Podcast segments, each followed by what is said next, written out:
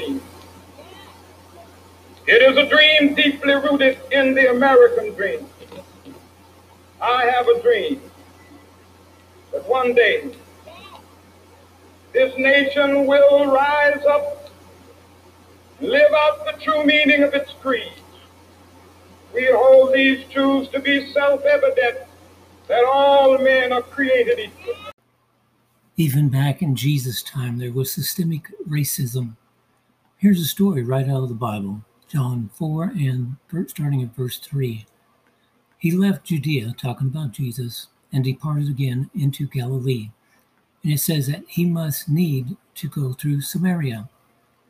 Then cometh he to a city of Samaria, which is called Sychar, near to the parcel of ground that Jacob gave to his son Joseph. Now Jacob's well was there. Jesus, therefore, being wearied with his journey, sat thus on the well, and it was about the sixth hour. There cometh a woman of Samaria to draw water. Jesus said unto her, Give me to drink. For his disciples were gone away unto the city to buy meat or lunch. In other words, they went to McDonald's. Then said the woman of Samaria unto him, How is it that thou, being a Jew, askest drink of me, which am a woman, a Samaritan? So she had two strikes against her. She was assuming that Jesus was going to be looking down on her too, but Jesus was looking to teach her a lesson about systemic racism. Ever think about that story with the Samaritan woman at the well? It says that Jesus needs be go through Samaria. Why did he need to go through Samaria? For because he knew that she would be there and she needed somebody to talk to. And think about this. Why did he send his disciples to go get some lunch at McDonald's? Because they would have been critics. They would have looked down on her for being a Samaritan and two, for being a woman. She had two strikes against her, and she would not open up to Jesus. Systemic racism right there within Jesus' own camp with his disciples. Do you think Jesus was trying to teach them a lesson? Okay, I am back. Here's another story right out of the Bible, Luke chapter 10 and verse 25. This is still dealing with systemic racism when somebody thinks they're better than somebody else and they're not. And here's the story. And behold, a certain lawyer stood up and tempted him, the him is Jesus, saying, Master, what shall I do to inherit eternal life? And Jesus said unto him, What is written in the law? How readest thou? And he answering said, Thou shalt love the Lord thy God with all thy heart, and with all thy soul, and with all thy strength, and with all thy mind, and thy neighbor as thyself. And Jesus said unto him, Thou hast answered right. This do, and thou shalt have eternal life. But he, willing to justify himself, said unto Jesus, And who is my neighbor? Jesus answering said, A certain man went down from Jerusalem to Jericho, and fell among thieves, which stripped him of his raiment or clothes, and wounded him, and departed, leaving him half dead. And by chance there came down a certain priest that way, and when he saw him, he passed by on the other side. Hmm, why did he pass by on the other side? He's a priest. He's the one that should have been doing the good deed. And likewise, a Levite, when he was at the place, came and looked on him and passed by on the other side. Hmm, another one passing this poor guy by when he should have helped. But a certain Samaritan, as he journeyed, came where he was, and when he saw him, he had compassion on him Hmm. A Samaritan, somebody that is half Jew and half Gentile, looked down upon by the Jews, and went to him and bound up his wounds, pouring oil and wine, and set him on his own beast, or horse or donkey, and brought him to an inn, a hotel, and took care of him. And on the morrow, when he departed, he took out two pence and gave them to the host, and said unto him, Take care of him and whatsoever thou spendest more, when I come again, I will repay thee. Which now of these three thinkest thou was neighbor unto him that fell among the thieves? And he said, he that showed mercy on him. Then said Jesus unto him, Go and do likewise. Here's the thought the priest and Levi should have been the ones to help him, but no, it was a Samaritan. Why did the priest and Levi not help him? They are the ones that should be showing God's love and compassion. So why did they not help? Because they thought they were better. There's no one better than anybody else. Now, I'm going to tell you a story. But before the story, here's a little bit of history about my family. My grandmother is half black, and that being said, let me tell you the story. Now, you have to remember, I'm from Los Angeles, the city of angels. When I was 10 years old, me and my grandmother got on the bus in downtown LA after we left the farmer's market. Well, always thought it was kind of cool to ride at the front of the bus by the door. And right there was two empty seats. So me and my grandmother sat down right there. The bus went down maybe five or six blocks, picked up a gentleman. Okay, the gentleman was white. That being said, he looked at my grandmother and told my grandmother that she would have to move to the back of the bus. Well, my grandmother looked at him like he was crazy.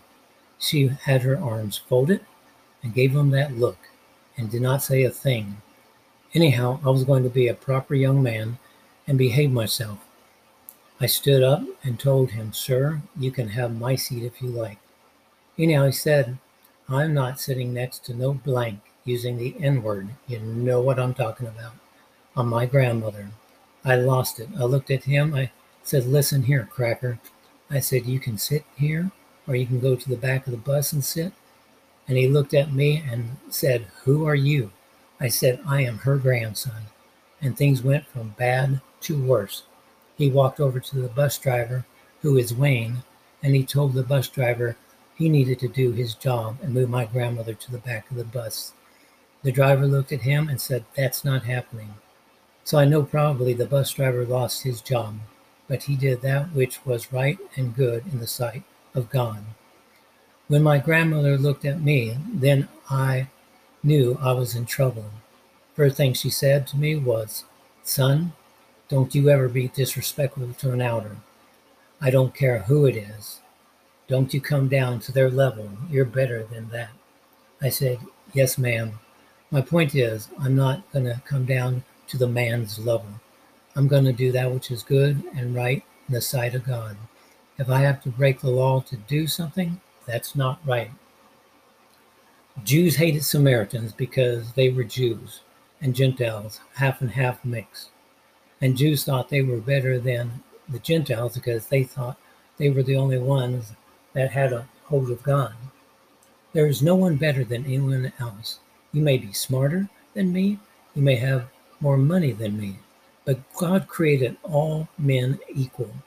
You know how I know this? The Bible says, For God so loved the world, not the white man only, but the world, all colors. And thank Jesus for I am a mix. Nothing wrong with protesting for what is right, but remember, all this will end one day.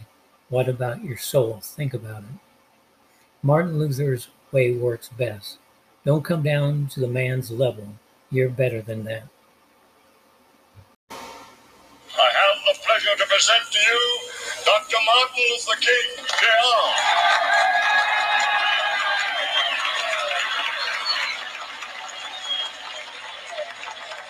I am happy to join with you today in what will go down in history as the greatest demonstration for freedom in the history of our nation.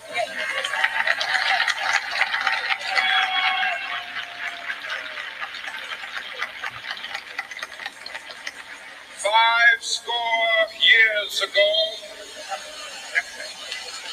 a great American in whose symbolic shadow we stand today signed the Emancipation Proclamation.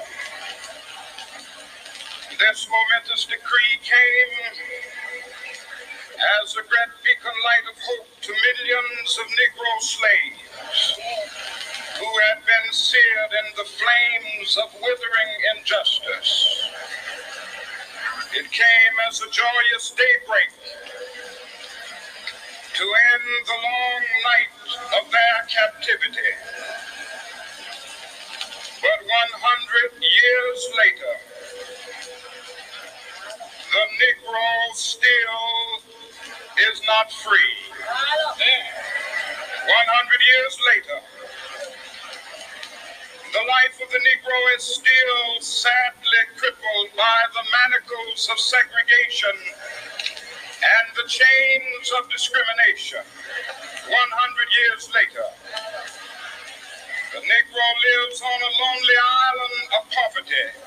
I have a dream that one day this nation will rise up and live out the true meaning of its creed. We hold these truths to be self-evident that all men are created equal.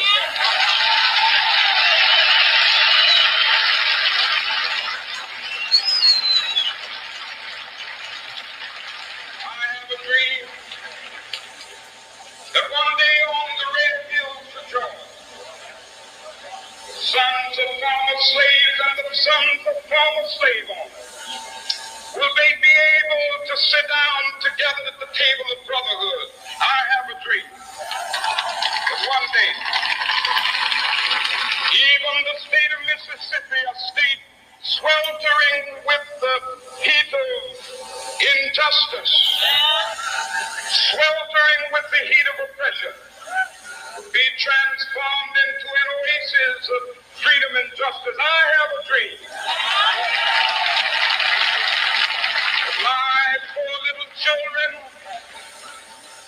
One day live in a nation where they will not be judged by the color of their skin, but by the content of their character. I have a dream.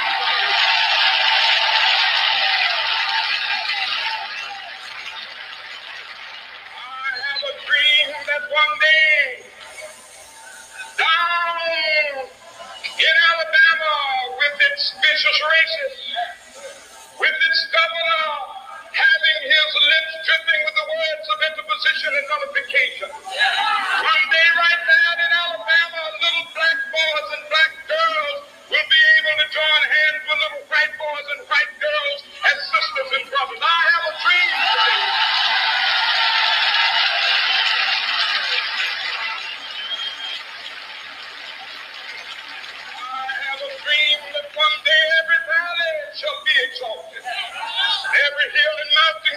made low, the rough places will be made plain, and the crooked places will be made straight, and the glory of the Lord shall be revealed, and all flesh shall see it together.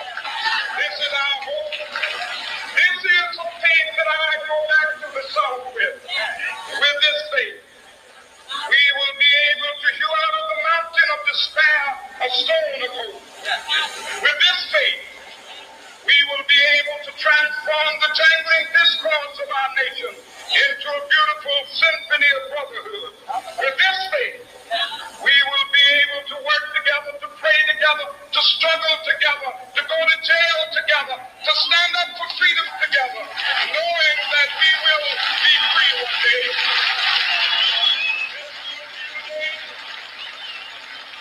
This will be the day when all to sing with new meaning, My country tis of thee. Sweet land of liberty thee I. Land where my fathers died, land of the pilgrims pride. From every mountainside, let freedom ring, and if America is to be a great nation, this must become true. So let freedom ring from the prodigious hilltops of New Hampshire. Let freedom ring from the mighty mountains of New York. Let freedom ring from the hiking Alleghenies of Pennsylvania. Let freedom ring from the snow-capped Rockies of Colorado. Let freedom ring from the curvaceous slopes of California. But not only that, let freedom ring from Stone Mountain of Georgia. Let freedom ring from Lookout Mountain of Tennessee. Let freedom ring